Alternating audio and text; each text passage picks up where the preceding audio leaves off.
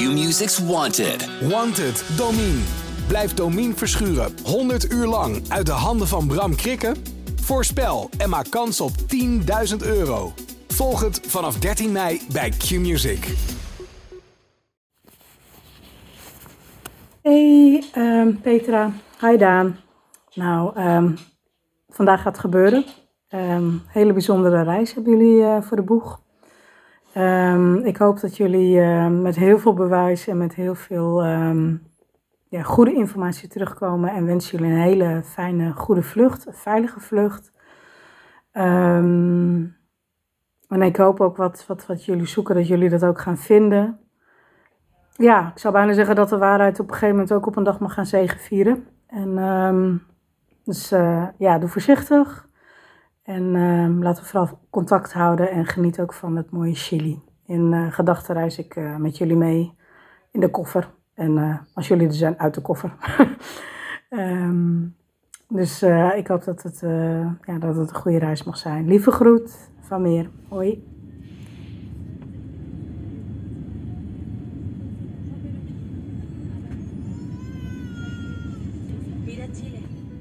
Het nieuwe jaar is net een paar dagen oud als Daan en ik op een vlucht naar Santiago zitten, de hoofdstad van Chili.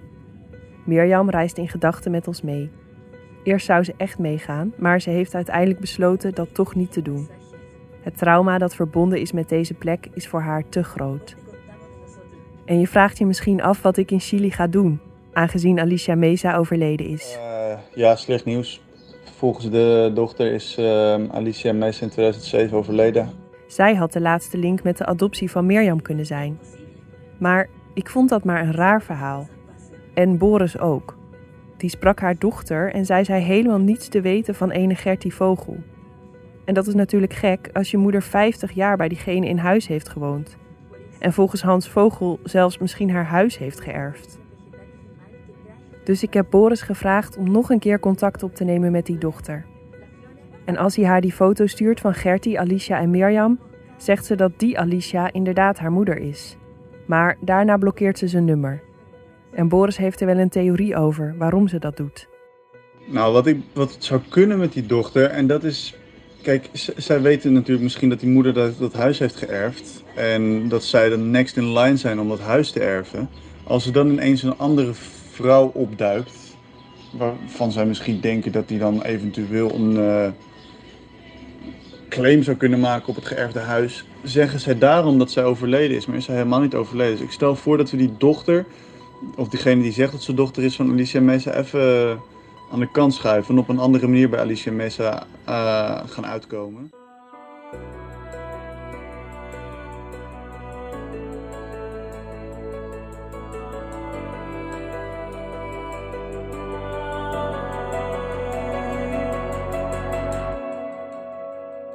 Ik ben Petra Vissers. En voor Dagblad Trouw is dit De Gestolen Kinderen. Je luistert naar aflevering 6.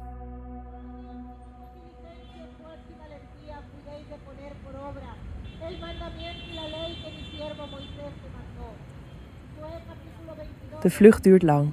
18 uur in totaal. Maar we zijn er. Het is hartje zomer in Santiago en het is warm in de miljoenenstad. Perfect weer voor een pisco sour, de nationale cocktail van Chili. Of van Peru, maar laat ik aan die discussie mijn vingers niet branden. Santiago ligt tegen de Andes aan. En op een dag met weinig smok kun je de witte bergtoppen goed zien vanuit de stad. Morgen begint onze zoektocht naar Alicia Mesa. En ik ben best zenuwachtig, maar ik vind het ook geweldig dat ik hier ben. Ik heb in het verleden veel door Zuid-Amerika gereisd en hoewel ik nog nooit eerder in Chili ben geweest, voelt dit continent als een oude vriend. Maar die reizen waren allemaal voor de pandemie. En vooral voor ik midden in die pandemie een zoontje kreeg. Ik weet heus wel dat hij veilig is en dat er van hem wordt gehouden. En ik wil op geen enkele manier de indruk wekken dat ik snap, echt snap, hoe de moeders en vaders zich voelen die zeggen dat hun kind is gestolen. Die van mij is thuis, bij zijn vader. Beter wordt het niet. Hij mag elke dag een vakje openmaken met een kusje van mama. Vakje openmaken. Ja, en wat zit erin? Een kusje Ja, van wie? van mama. En hij heeft er alle vertrouwen in dat ik weer terugkom als alle vakjes open zijn. Maar nu ik hier in Santiago ben, dringt misschien wel voor de eerste keer pas echt de omvang van het drama dat ik onderzoek tot me door. De omvang van het verlies. En de gigantische afstand tussen Mirjam en de vrouw die haar het licht heeft gegeven.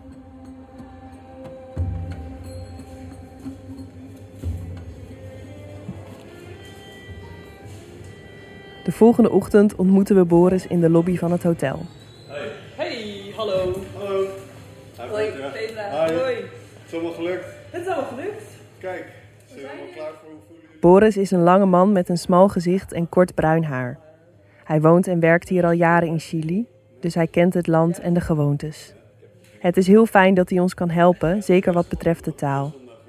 Ik spreek zelf Spaans, best goed ook, maar Boris Spaans is beter en hij kent de woorden en accenten die typisch zijn voor Chili. We bestellen een Uber naar de wijk Maipú, naar het laatste adres waar Gertie en Alicia gewoond zouden hebben. Segunda Transversal 3210. We rijden dwars door Santiago.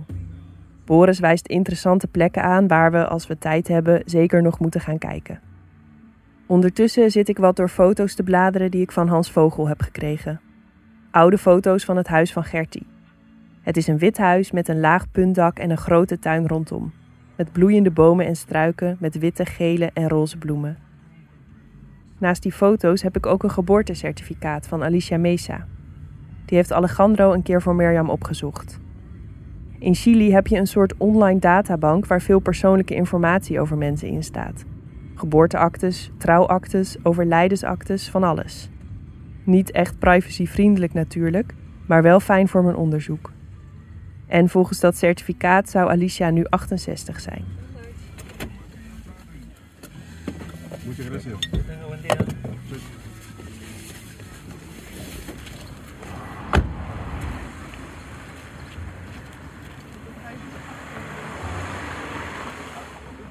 Maipú is een ruim opgezette wijk met veel groen.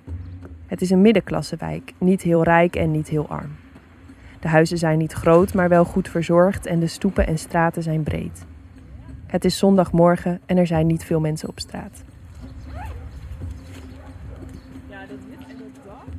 We lopen naar het huis waar Gertie en Alicia gewoond zouden hebben.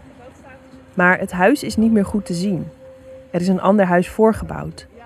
Een lage bungalow waar een grote auto voor staat. Maar als ik goed kijk, zie ik daarachter het dak van het huis van Gertie. Dezelfde vorm als op de foto.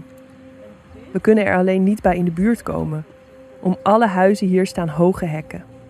Boris legt uit dat veel Chilenen zich onveilig voelen. Vandaar. En ze hebben vaak ook geen bel bij dat hek. Dus we kunnen alleen maar roepen en schreeuwen. Hallo. Niets. Geen enkele beweging. We besluiten wat rond te vragen in de buurt.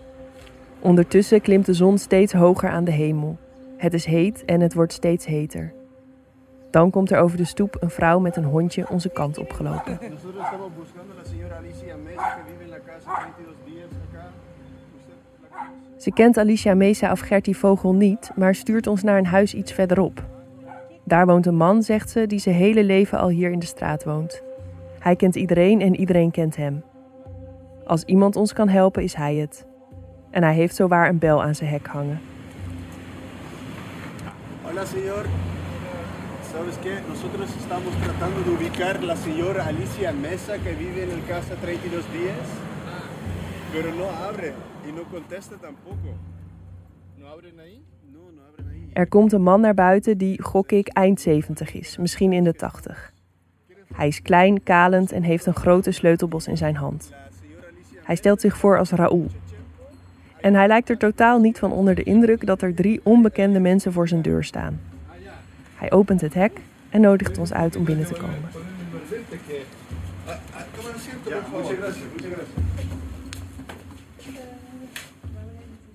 Het huis van Raoul is smal en een beetje donker. Maar gelukkig een stuk koeler dan buiten. Raoul is een wedenaar, vertelt hij. Hij woont alleen. En hij test ons. Hij wil weten wie we zijn en wat we in Chili komen doen. Boris legt uit dat we journalisten zijn, dat hij in Chili woont en dat Daan en ik helemaal uit Nederland zijn gekomen. We zijn hier voor Mirjam, zegt Boris. Een uit Chili geadopteerde vrouw die meer wil weten over de eerste maanden van haar leven. Dat we daarom zoeken naar Alicia Mesa. En dan zegt Raúl de woorden waar ik op had gehoopt. Ella era amiga mía, fue amiga, digamos, y de mi esposa, que mi esposa ya falleció también. Alicia is een vriendin van Raúl. Hij kent haar. Hij legt uit dat ze niet meer hier in de straat woont, maar verderop in de wijk. Raúl heeft Alicia al een hele tijd niet gezien, maar hij weet wel waar ze nu woont. Het huis waar ze met Gertie woonde is al lang geleden verkocht, nog voor het overlijden van Gertie. Raoul vertelt dat het huis waar Alicia nu woont is gekocht door Gertie. Wat Hans Vogel me vertelde, dat Alicia het huis van Gertie heeft geërfd, klopt dus niet. Maar er zit wel een soort van waarheid in. Claro, sí, porque eh, la vez pasada llegó la policía allá, aquí esta casa de ahí, buscando la ciudad Gertie. Esto hace algo más de un año. Hij vertelt dat er iets meer dan een jaar geleden hier in de straat ook al een keer politie heeft gestaan. Op zoek naar Gertie of Alicia. Vandaar dat hij een beetje wantrouwig is. Hij wil haar beschermen en dat is wel te prijzen in hem. Hij is niet van plan ons zomaar informatie te geven over waar ze woont. Een uur zitten we bij hem op de bank. Hij wil zeker weten dat we te vertrouwen zijn. En dan, net als ik wil voorstellen om misschien morgen terug te komen, besluit Raoul kennelijk dat hij ons kan vertrouwen. Ik heb niet het hele gesprek kunnen volgen of kunnen voeren, maar gelukkig is Boris erbij. Die klikt goed met Raoul, praat makkelijk met hem en legt keer op keer uit dat we journalisten zijn. Dat we hier zijn om Mirjam te helpen. En dat werkt. Want ineens biedt Raoul aan om ons naar Alicia te brengen. Hij pakt een zwart adresboekje van het tafeltje naast zijn stoel, zoekt het adres van Alicia op en pakt zijn autosleutels.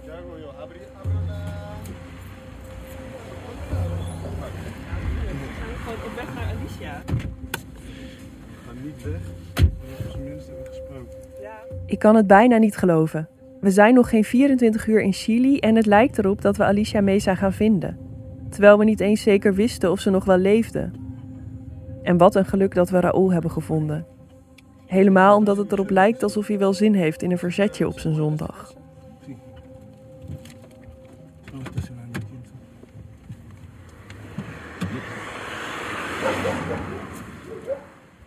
Als we na een kwartiertje rijden uitstappen, staan we voor een laag geel huis. Het huis van Alicia. Het is zo geel dat het bijna licht geeft. Het is net geverfd en goed onderhouden, dat is duidelijk. Maar ook hier een hek. We roepen haar naam, maar ook hier blijft het stil. Niets. De gele façade blijft potdicht. Het kan best dat ze gewoon binnen zit, zegt Raoul. Hij vertelt dat ze erg op zichzelf is. Hij heeft haar ook al jaren niet gezien en misschien heeft ze gewoon geen zin om de deur open te doen voor drie mensen die ze niet kent, zegt hij. Ook al is er een oude vriend bij. Ik krijg een idee. Ik heb die foto's bij me en daar zit ook die foto tussen die ik eerder aan Hans Vogel heb laten zien. Die van Gertie, Alicia en de kleine Mirjam. Op de achterkant schrijven we een berichtje voor Alicia. Dat ik hier ben met haar vriend Raoul dat ik vanuit Nederland helemaal hier naartoe ben gereisd om Mirjam te helpen en dat ze meer wil weten over de eerste maanden van haar leven. Ik vraag Alicia of ze met ons wil praten en laat mijn telefoonnummer achter. Ik wil de foto netjes opvouwen en in de brievenbus doen die aan het hek hangt. Maar Raoul houdt me tegen. Daar kijkt ze nooit in, zegt hij. Je moet het briefje in de tuin gooien. Dus maak ik een halfbakken papieren vliegtuigje van de foto en gooi het door de spijlen van het hek de tuin in.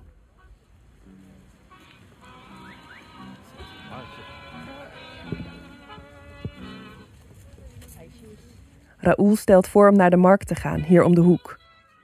Die is altijd op zondag en misschien is Alicia daar inkopen aan het doen.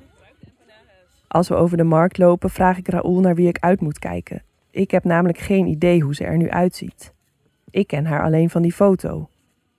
Een dikke vrouw, zegt hij. En ze is 83. En op het moment dat Raoul dat zegt, denk ik meteen aan dat geboortecertificaat die Alejandro voor Mirjam had opgezocht en waarop staat dat Alicia 68 is. Die klopt dus gewoon niet. Waarschijnlijk is dat certificaat gewoon van een compleet andere vrouw. En het is misschien een beetje vals, maar ik denk meteen: goh, wie kennen we nog meer die Mirjam een naam heeft gegeven die helemaal niks met haar te maken heeft? We struinen verder over de markt. Alles is hier te vinden Kleren, eten, gereedschap, keukenapparaten. Het is druk. Drukker dan je zou verwachten in deze hitte. Maar geen spoor van Alicia. We besluiten wat te eten te kopen, empanadas en lopen naar een strook gras achter de marktkraampjes. Als de empanadas op zijn, lopen we terug naar de auto van Raoul. We hebben Alicia niet gevonden en ik betwijfel of dat vandaag nog gaat lukken. En ik heb het warm en ik ben best moe. We bespreken wat we de rest van de dag willen doen en we willen aan Raoul vragen of hij morgen weer met ons mee wil naar het huis van Alicia. Maar dan, als de auto van Raoul weer in zicht komt, zie ik van een afstandje dat de foto in de tuin weg is. Alicia is naar buiten gekomen.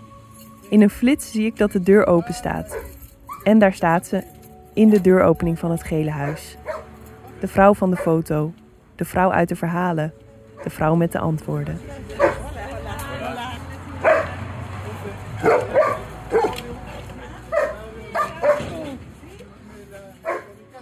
Voor ik goed en wel door heb wat er gebeurt, zitten we binnen. En als er nog enige twijfel was of deze vrouw de juiste Alicia Mesa is, verdwijnt die als ik de drempel overstap. Aan de muur van haar kleine woonkamer hangt een portret van prinses Beatrix en een poster van de zonnebloemen van Van Gogh. In de kast staan Dels blauwe molentjes en lepeltjes. Ik vind haar niet dik, trouwens. Dat was een wat onaardige omschrijving van Raoul. Alicia gaat op de leuning zitten van haar bank. Mijn oog valt op de kast die onder de tv staat. Ik zie een kistje. Alicia ziet waar ik naar kijk. Het is de as van Gertie. Er staan tulpen naast. Alicia biedt ons niks te drinken aan. We beginnen meteen te praten. Ik stel de vragen aan Boris en hij vertaalt ze voor Alicia. Ella es periodista y la Miriam quiere saber más sobre los primeros meses de su vida, porque obviamente no la acuerda bien. In de maanden dat Mirjam bij Gertie en Alicia woonden, woonden beide vrouwen nog niet hier in Maipu. Ze woonden in 1972 nog in Melipilla, een stad richting de zee, een kilometer of 60 verderop. Gertie was een sterke vrouw, vertelt Alicia, een harde werker. Ze praat met veel liefde over de vrouw wiens as onder haar televisie staat. Als Gertie in Chili was, had ze heimwee naar Nederland. In Nederland verlangde ze terug naar Chili. Ze waren als moeder en dochter, zegt Alicia. Meer dan dat. Ze hebben 50 jaar samengewoond. Alicia was rond de 18 toen ze bij de familie Vogel terechtkwam. Een jonge vrouw die niet goed Spaans sprak. Een meisje van het platteland van Melipilla. Ze werd aangenomen om voor Max Vogel te zorgen toen hij kanker kreeg. En heeft de rest van haar leven met zijn weduwe doorgebracht.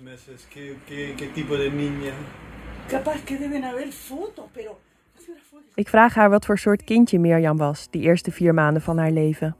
Was ze druk of was ze rustig? Helde ze veel? Lachte ze graag? Maar ik krijg er niet echt een antwoord op. Ze vertelt wel dat Mirjam de eerste baby was voor wie ze ooit zorgde. En ook het kind voor wie ze het langst heeft gezorgd. Terwijl Gertie, of Signora Vogel, zoals Alicia haar noemt, de papieren en documenten regelde waarmee Mirjam naar Nederland kon, paste zij op het kindje. Mirjam was ook de eerste baby die naar het buitenland ging, vertelt Alicia. En dat verklaart waarom zij zo lang bij Gertie en Alicia woonde en andere kinderen niet. De kinderen die naar Chileense echtparen gingen waren maar een paar dagen bij Gertie en Alicia in huis. Dat laatste vermoedde ik al. Mirjam was eigenlijk bestemd voor een Chileens echtpaar, las ik thuis al in de brieven van Gertie. En dat ging op het laatste moment niet door. Ik vraag Alicia of zij weet hoe Mirjam bij Gertie terecht is gekomen. Ik weet het niet, zegt ze. Het enige dat ze weet is dat Mirjam door een sociaal werkster met de taxi van Santiago naar Melipilla is gebracht. En dat ze toen ongeveer een week oud was. Waar Mirjam precies vandaan kwam, die dag dat ze met een taxi werd gebracht, of wie haar biologische moeder is, weet Alicia ook niet. Ze was maar een huishoudster, zegt ze een paar keer. Alicia denkt trouwens dat ook Gertie de naam van de biologische moeder van Mirjam niet heeft geweten. Zij denkt dat alleen de sociaal werkster die wist. De vrouw die Mirjam met de taxi van Santiago naar Melipilla heeft gebracht. Alicia weet niet hoe die sociaal werkster heet, maar ik wel. Haar naam is Maria Teresa Arredondo González. Het is dezelfde vrouw die met Ellie Bosman meevloog van Chili naar Buenos Aires. Dat moest, weet ik inmiddels, omdat Maria Theresa de voogdij had over Mirjam. Zonder haar kon Mirjam Chili niet verlaten. Maar wat ik ook weet is dat deze Maria Theresa helaas is overleden. Ik vond haar overlijdenscertificaat in de Chileense online database waar ik je eerder over vertelde. Alicia denkt dat Mirjam uit de armen van een verloskundige bij de sociaal werkster terecht is gekomen, want zo ging dat wel vaker. En ik kan me goed voorstellen dat dat waar is. En dan zegt Alicia iets waardoor ik mijn oren spits. Había una monja acá en Chile, no sé si era holandés, belga, no recuerdo qué nacionalidad, que tenía niños eh, para dar en adopción, pero Er kwamen later, toen Mirjam al in Nederland was, veel vaker kinderen naar Gertie Vogel die daarna naar Nederlandse echtparen gingen. En die kinderen kwamen van het kindertehuis van een Nederlandse non. Hermanita Gertrudis. Truus Kuipers. Gertie had haar leren kennen op de Nederlandse ambassade in Santiago. En zij had veel, heel veel kinderen, zegt Alicia. Als haar kindertehuis vol was, bracht ze kinderen naar het huis van Gertie. Het contact tussen Hermanita Gertrudis en Signora Vogel duurde maar kort, zegt Alicia.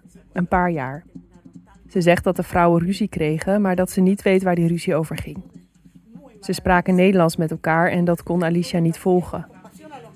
Allebei hadden ze een sterke persoonlijkheid, zegt ze, en dat botste.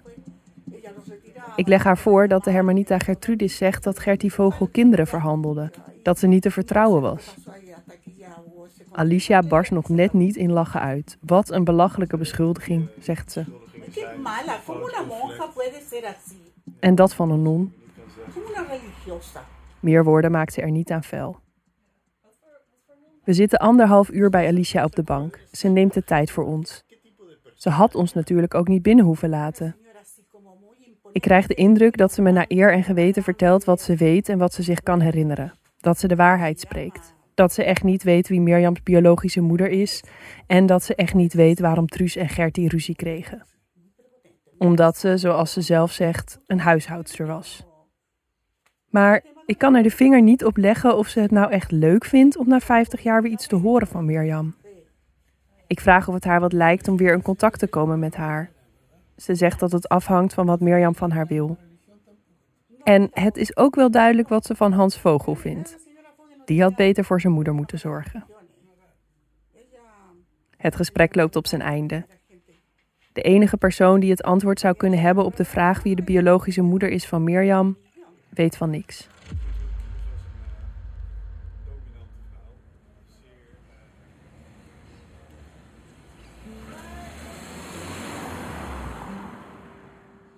Als we weer buiten staan, heb ik gemengde gevoelens. Ik ben heel blij dat we Alicia gevonden hebben en dat we zo lang bij haar binnen mochten zitten. Ik had ook echt niet verwacht dat we haar zo snel zouden vinden. En dat is ook te danken aan Boris en Raoul. Beter had ik wat dat betreft niet kunnen wensen. Maar ik had gehoopt op antwoorden. Dat ze meer zou weten over Mirjams biologische moeder. Maar ik weet in ieder geval meer dan toen ik vanochtend wakker werd. Mirjam is door een sociaal werkster met een taxi van Santiago naar Gertie en Alicia gebracht. Ze was het eerste kindje dat naar het buitenland ging en het klopt dat ze eigenlijk bestemd was voor een Chileens echtpaar. Alicia denkt dat een verloskundige Mirjam aan de sociaal werkster heeft gegeven en ook dat klopt met wat ik al weet. In de brieven die ik in Nederland heb gelezen staat namelijk dat Gertie op den duur een bevriende verloskundige tegenkomt in een ziekenhuis in Santiago. Aan Corrie en Jan schrijft ze dat die verloskundige Mirjam op de wereld heeft gezet. Maar de naam van Mirjams moeder? Geen idee. De laatste persoon die het antwoord had kunnen hebben, weet het niet. De sociaal werkster is overleden en de verloskundige ook. In de dagen hierna vragen we verschillende ziekenhuizen om toegang tot hun archieven over geboortes. Tevergeefs. De archieven zijn verloren gegaan in een brand of vernietigd omdat dat van de wet mag. Wat betreft Truus Kuipers brengt Alicia me ook weer in verwarring. Na dat interview met haar had ik mijn pijlen gericht op Gertie Vogel. Zij verkocht kinderen, had Truus gezegd, voor een koelkast of een rollator. Maar wat ik hier hoorde was weer wat anders. De non bracht zelf kinderen naar Gertie toe en volgens Alicia is het onzin dat Gertie die kinderen verkocht zou hebben.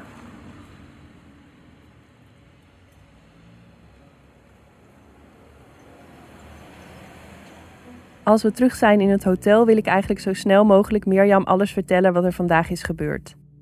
Want zij is het die me op dit pad heeft gezet. Zonder haar zat ik hier niet. Maar ik heb sinds ik hier ben niks meer van haar gehoord. Ze houdt haar adem in, zo lijkt het. In de weken voor ik naar Chili vertrok hadden we soms meerdere keren per dag contact, maar nu blijft het stil. En ik ben daar stiekem ook wel blij mee. Ik weet niet of ik haar nu al moet vertellen dat ik Alicia Mesa heb gevonden. En ik weet ook dat ze eigenlijk misschien wel meer geïnteresseerd is in of ik nieuwe informatie heb over Truus Kuipers. Ik weet dat Mirjam op dit moment heel veel contact heeft met Alejandro. En Alejandro zoekt aan de lopende band contact met andere journalisten om zijn verhaal gepubliceerd te krijgen. Dat mag, dat is zijn goed recht, maar ik heb het idee dat hij de informatie die ik aan Mirjam geef ook weer deelt met die journalisten. En dat wil ik niet. Dus ik laat niks van me horen. En ik vertel haar nu niet dat ik Alicia Mesa heb gevonden.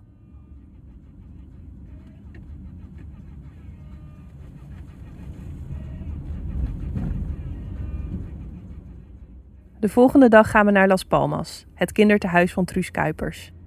Tenminste, het is nu geen kindertehuis meer, maar een kinderdagverblijf. En het is niet meer van Truus Kuipers, maar van een Chileense organisatie. In 2000 hebben Truus en de stichting het overgedragen. Dat bezoek aan Las Palmas is de tweede reden dat ik hier in Chili ben. Ik wil zien waar Mira, Alejandro en al die andere kinderen gewoond hebben. Ik wil zien waar Truus Kuipers haar halve leven heeft doorgebracht. Ik wil de wijk ervaren, de mensen spreken. Maar ik ga niet alleen naar Las Palmas. Ik heb afgesproken om samen te gaan met Miguel Pacheco.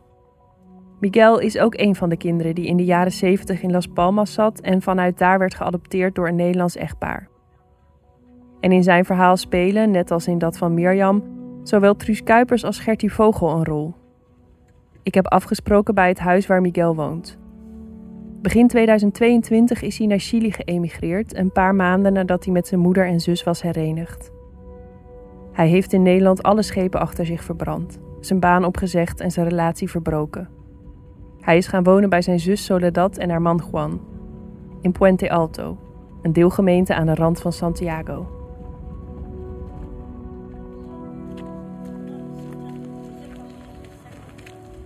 Als de taxi ons afzet bij het adres, staan Daan en ik op een zandweg. Deze buurt is duidelijk anders dan de buurt waar Alicia Mesa woont. Puente Alto is armer, stoffiger, moedelozer. Er ligt veel vuil op straat en mooi aangeharkte voortuintjes zie je hier niet. Iets verderop raast verkeer over een snelweg.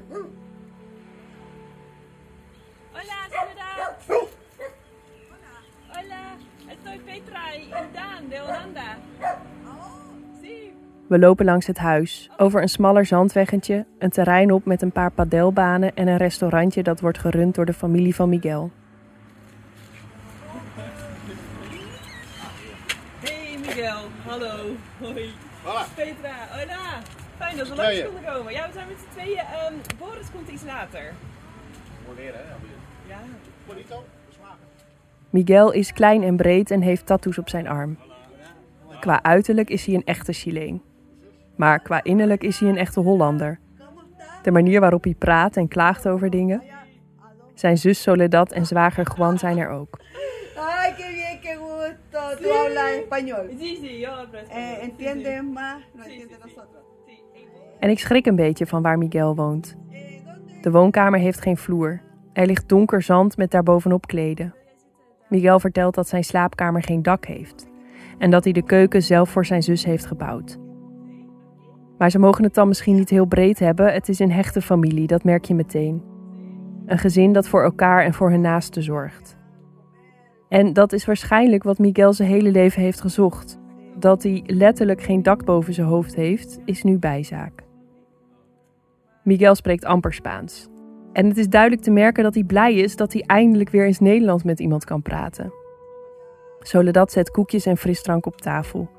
Ik ben meteen dol op haar. Ze praat aan één stuk door en is verbijsterd dat haar stille broertje, nu er Nederlanders in huis zijn, ineens ook een spraakwaterval blijkt.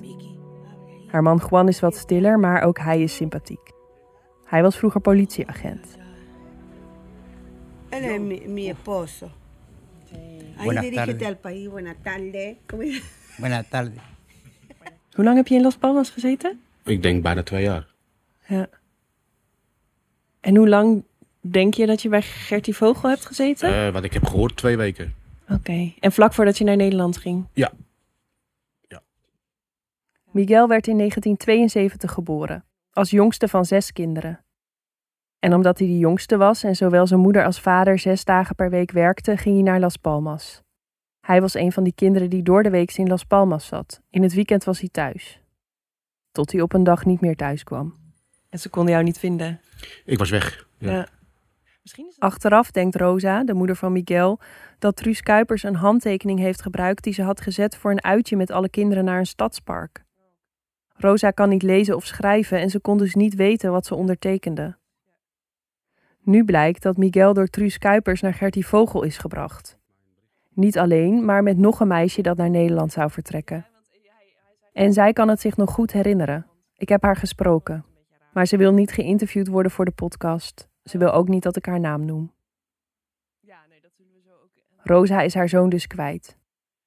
Hij is letterlijk van de ene op de andere dag gestolen.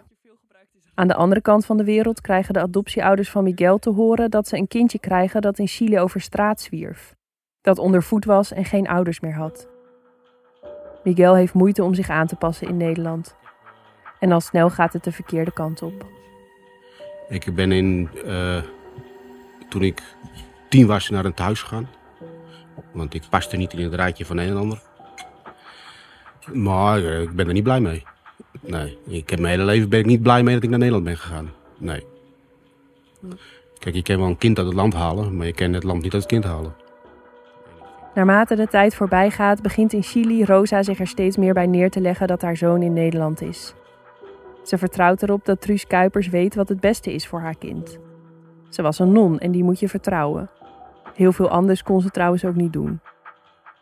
Rosa en Truus zien elkaar in die tijd nog vaak, want ze wonen bij elkaar in de buurt. En dan vertelt Truus dat alles heel erg goed gaat met Miguel. Dat hij een fijn gezin heeft, dat hij studeert, veel vrienden heeft. En ook Miguel zelf ziet Truus Kuipers wel eens. Want als hij opgroeit, komt ze, als ze in Nederland is, soms langs bij zijn adoptieouders. Miguel krijgt dan elke keer te horen dat zijn echte moeder nog wel leeft, maar dat ze door het hele land zwerft en moeilijk te vinden is. Pas op zijn 43ste krijgt Miguel een teken van leven van zijn moeder. Jaren geleden heeft zij eh, foto's naar mij gestuurd via e-mail. En ze had ook mijn mobiele nummer, de non. eh, van mijn moeder, want die had ze gevonden, tegengekomen in Valdivia op een veerboot. En die zwerfde door het hele land heen. Dus het was bijzonder dat ze haar gevonden had in Valdivia op een veerboot. En daar heb ik foto's van. Dus ik denk, hé, mijn moeder is er nog wel. Alleen is moeilijk bereikbaar, want Chili is enorm. Dus die kan je niet zomaar iemand vinden. Achteraf is dat een lulverhaal. Maar goed, dat is een ander onderwerp. Maar goed. Nou ja, dat is wel het onderwerp waarvoor we hier zitten. Nou ja, mijn moeder die eh, woont al 52 jaar in hetzelfde huis. En die woont naast Las Palmas. En die hoopte altijd dat ik nog een keer aan ging bellen. Laat me je even mee terugnemen naar 2014. Dat was het jaar waarin journalisten van het Chileense onderzoeksplatform CIPER voor het eerst publiceren over de gestolen kinderen van Chili. Ik vertelde je daar al over in een van de vorige afleveringen. Na die publicaties meldden zich duizenden vrouwen die doorkregen dat zij niet de enige waren die hun kind kwijt waren. Rosa was een van die vrouwen die zich had aangemeld bij dat onderzoek. En ze was een van de eerste vrouwen die op nationale tv haar verhaal deed. Su madre Rosa y su hija Soledad solo tienen estas fotos de Miguel, quien viviría en Holanda. Yo lo único que pido antes de morirme, ver mi hijo, porque yo ya tengo 80 años. In de reportage vertelt Rosa dat ze niets liever wil dan contact krijgen met haar zoon. Dat ze dacht dat hij zou gaan studeren en daarna weer terug zou komen. En dat ze geen idee had dat hij geadopteerd zou worden door een Nederlands echtpaar. Truus Kuipers komt ook aan het woord. Ze reageert op wat Rosa vertelt. Volgens haar zijn er nooit, nooit, nooit moeders geweest die niet begrepen dat hun kind weg zou gaan en geadopteerd zou worden door een Nederlands echtpaar. Op een gegeven moment zie je dat ze een telefoon in haar handen krijgt gedrukt. Aan de andere kant van de lijn is een huilende Rosa te horen.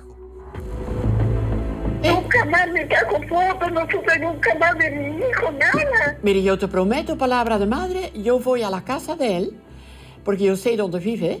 Y el 14 de octubre, Rosita, yo vengo a tu casa con informaciones de él. Y si Dios quiere, de repente yo pongo el Miguel en tus brazos de nuevo.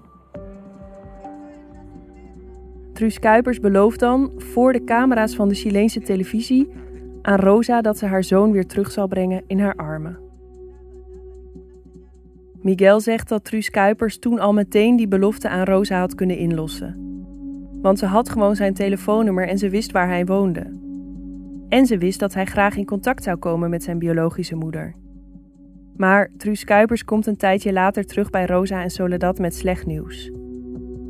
Ze zegt dat ze Miguel niet heeft kunnen vinden. Dat hij veel reist en veel in het buitenland is. Maar ook dat het erg goed met hem gaat.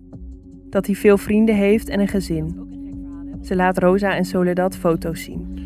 Ja, die foto's zijn niet van mij. Die heeft ze denk ik van, van Facebook of zoiets. Uh, ik, weet het niet. Maar ik sta daar met een uh, baby zo in mijn hand. Maar ik heb helemaal geen kinderen. Dus uh, het, het, plaatje is allemaal prachtig. Maar ik heb geen baby en ik heb geen gezin. Maar dat ben ik niet. Ja, dat ben ik wel. Maar ik weet niet eens wie zijn baby dat is. Dat was een moment dat ik een baby van een kameraad, denk ik, in mijn hand had. Ja. De foto's waren prachtig. Maar het verhaal klopte niet. Je moet je ook realiseren dat zijn biologische familie niet wist hoe Miguel in Nederland heette. Miguel Pacheco is de naam die Rosa hem gaf, maar zijn adoptieouders noemden hem Mike. De familie Pacheco kon dus niet zelf op zoek naar Miguel, zeker niet zonder geld en connecties in het buitenland. Truus Kuipers was de enige die Miguel's Chileense en Nederlandse naam aan elkaar kon verbinden. En dan besluit Miguel twee jaar later, het is 2016, dat hij nu echt werk wil gaan maken van de zoektocht naar zijn moeder. Haar naam staat dan al 30 jaar op zijn onderarm getatoeëerd. Maar hij weet niet waar hij moet beginnen, want wat hij altijd heeft gehoord is dat ze rondzwerft door het gigantisch grote Chili. Dus neemt hij contact op met Truus Kuipers. Uh, ze was, het was geen aardige vrouw. Ze, was heel zakelijk, heel direct, uh, heel kort. Ik heb haar in 2016 ontmoet, persoonlijk. gevraagd en hoe dat zat en daar was niks. En ze wou voor me gaan zoeken, maar meer informatie gaf ze niet. Ja, dat ik een moeder nog had en die op leeftijd was en die door het land zwerfde. Hmm. Nooit gaat over broers, zussen, niks. Terwijl ze alles weet. Want ze is hier bij mijn zus geweest in 2014, daar heb ik een videoopname van. Ja. Ik heb in 2000 16 heb ik 1000 euro overgemaakt naar een stichting. Niet een persoonlijke rekening, naar een stichting. Uh, voor op zoek gaan naar mijn moeder. Wat heeft ze toen tegen jou gezegd? Jij had die 1000 euro overgemaakt. Wat gebeurde er toen? Niks meer gehoord. Niks meer gehoord? Nee. Ook niet, want het is niet gelukt? Niks gehoord. Ik zal het even voor je samenvatten. Truus Kuipers heeft in 2016 1000 euro aangenomen van Miguel om de vrouw te zoeken aan wie ze twee jaar eerder beloofde dat ze haar zoon, Miguel dus, terug zou brengen in haar armen. Dat doet ze niet. Tegen Rosa en Soledad zegt ze dat ze Miguel niet kan vinden.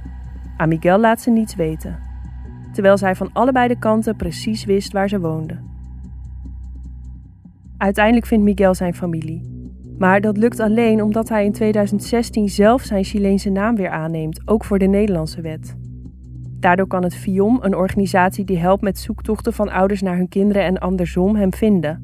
Ze sturen hem een brief, waarin ze hem uitleggen dat zijn Chileense moeder en zus naar hem op zoek zijn. Het is dan begin 2022.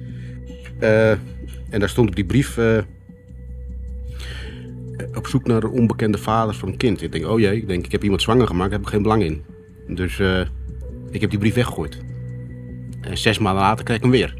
Dus toen, toen tegen mijn voormalige vriendin zei ik nou, uh, open die brief maar. Als ik een kind heb, dan is hij in ieder geval acht jaar oud. Dus hoeven we er niet zoveel meer voor te zorgen. Hij zei open maar, dan kijken we wel. En daar stond toen in van, uh, dat mijn moeder en mijn uh, zus me zoeken. En dat er een reportage is en dat ik moest bellen. En toen heb ik, een dag later heb ik gebeld. En die vrouw die zei gelijk, hallo Miguel Shaura Pacheco, eindelijk bel je me. Ik denk? Ik zei, ik heb helemaal geen zus. Ik heb een moeder die zwerft door het hele land heen. Dan zei ze, nou dat is niet het geval, zeiden ze. Je moet die video even gaan bekijken. Toen kwamen ze bij mij thuis met een USB-stick. En toen zag ik inderdaad voor het eerst die film, de reportage. En dat was wel schokkend. Want de non heeft nooit gehad dat ik een zus en broers had. Maar ik heb uh, drie zussen en ik heb een broer. En, dus ik heb heel veel familie. Miguel belt Soledad. Maar die ziet steeds een onbekend buitenlands nummer, dus neemt de telefoon niet op. Miguel belt. Soledad neemt niet op. En nog eens. En nog eens. Haar man Juan zegt uiteindelijk dat ze moet opnemen. Dat is misschien je broer, zegt hij. En dan neemt ze op. En toen kwamen, toen natuurlijk de vele gesprekken. En ook uh, de papieren en de foto's. En uh, ja, dat is wel een heel raar iets om dat allemaal te horen. Maar ik heb elke dag nog steeds informatie, krijg ik hoor. Steeds meer en meer en meer. Dus, uh, en het was natuurlijk, de eerste vraag was natuurlijk, uh, maar tegen mijn zus, waar is mijn moeder dan? Want die zwerft door het hele land heen. Nou, dan begon ze enorm te lachen. Want ze zei wel, nee joh, die woont al 50 jaar in hetzelfde huis, naast Las Palmas. Die zwerft helemaal niet alleen. En je vader is hier ook. Zei, mijn vader? Ik zei, ik heb helemaal geen vader. Ja, je hebt zeker een vader. Die is gewoon bij je moeder. Mm. Nou, dat was wel heel raar. En ik zei, heb ik nog meer uh, kinderen? Ja, je hebt uh, nog, uh, nog meer broers. Ja, je hebt nog één broer en je hebt nog drie zussen. Jongen, jongen. Dat is wel raar. En wat ik van het verhaal niet begrijp is waarom... ik, ik, accepteer dat ze me naar Nederland heeft gebracht voor een beter onderwijs en leven. Misschien, op een bepaalde manier. Ik weet niet wat beter is. maar wees gewoon eerlijk en open dat ik gewoon hier familie heb, dan is er geen enkel probleem. Maar waarom al die 44 jaar ontkennen en verzwijgen? En dat is mijn grote vraag. Waarom? En een jaar, daarna, een jaar na de reportage van mijn moeder heb ik betaald. Waarom zegt ze niet dan tegen mij... Jongen, je hoeft me niet te betalen, want je moeder zit in de reportage. Hier, kijk die video uit Chili. Ik heb je gevonden, ik sluit je in je armen van je moeder. Ik heb helemaal niks gehoord. Niks. Por qué? Wat is de aanwinst? Ik neem haar niet kwalijk dat ze me naar Nederland heeft gebracht. Maar wat is de aanwinst aan ontkennen? En nu zit Miguel hier. Terug in het land waar hij geboren is. We besluiten met z'n allen naar Las Palmas te gaan. Het is alweer bloedheet buiten en Juan biedt aan dat het wel met zijn auto kan. Opgepropt met z'n vijven rijden we door de straten van Puente Alto richting de wijk El Bosque, waar het voormalig kindertehuis van Truus Kuipers staat.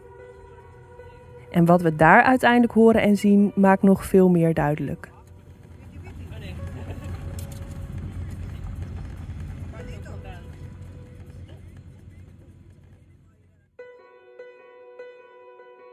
In de volgende aflevering van De Gestolen Kinderen wordt duidelijk waarom je als journalist altijd naar de plek moet gaan waar het verhaal zich afspeelt. Zo, nou, dat is wel een heftig uh, verhaal.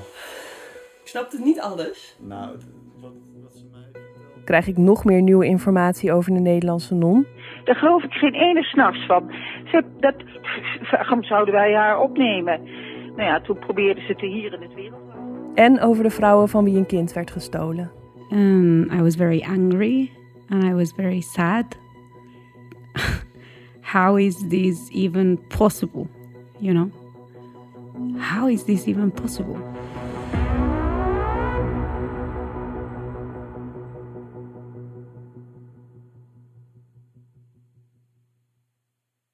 Als je dit een fijne podcast vindt en belang hecht aan goede journalistiek, neem dan een abonnement op Trouw.